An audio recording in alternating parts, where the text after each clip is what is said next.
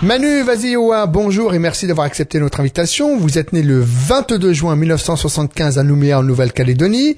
Vous avez débuté votre carrière en 2002 avec l'équipe de Strasbourg avant de rejoindre le Toulouse Invalide Club. Vous avez un palmarès impressionnant en tant que basketteur. Et voici vos titres. Tout d'abord, médaille d'or en championnat d'Europe, puis cinquième en championnat du monde en 2002, quatrième en championnat d'Europe à Sassari en 2003, cinquième en championnat d'Europe à Paris en 2005.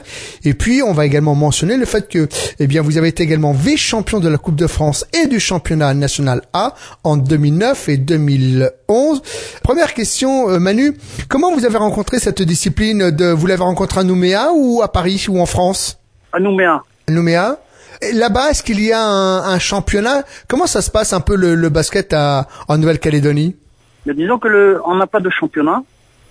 Par contre, on, répond à des, à des tournois comme en Australie, en Nouvelle-Zélande, euh, un peu dans les îles, mais on n'a pas de championnat. Euh, le fait de ne pas avoir de championnat, euh, comment vous vous avez découvert cette discipline? Alors c'est en vous prenant un jour sur la plage, vous avez rencontré d'autres d'autres basketteurs. Comment vous en êtes venu à pratiquer cette discipline?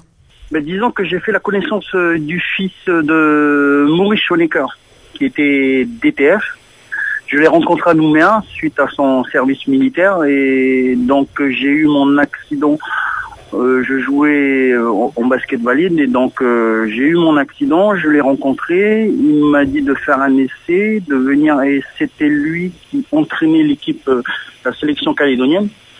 Donc euh, il m'a proposé, j'ai fait quelques essais et il m'a dit que si ça m'intéressait de jouer le championnat en France et donc euh, par la suite euh, il m'a fait venir en France. Mmh.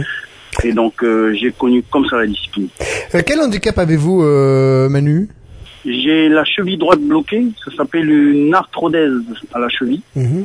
Et donc suite à ça, je ne peux plus courir, je ne peux plus sauter. Et donc, euh, comme j'ai déjà fait du basket, j'ai juste adapté mes capacités euh, de basketteur. Et ça a été très difficile parce qu'il fallait garder le, le shoot. Ça, c'est déjà une grosse partie euh, du travail et, je l'ai fait. Et donc là, ça va faire 15 ans que je joue et, j'ai toujours euh, cette passion. Euh, lorsque vous êtes arrivé en France à Strasbourg suite à, justement à, cette demande de David Schoenacker, quand vous avez découvert le championnat, pour, pour vous, ça a été quoi? C'était une révélation? Ça a été ça a été une source de bonheur? C'était un vrai plaisir? Ou justement vous vous êtes dit oh là là c'est compliqué euh, ce qu'on me demande. Quelle a été un peu votre approche? Ben, disons que c'était une découverte parce que là, il fallait se déplacer, on jouait un championnat, il y avait un niveau. Et suite au niveau, il fallait, il fallait s'adapter. C'était très très difficile. Moi, j'avais un maniement de fauteuil euh, un peu approximatif.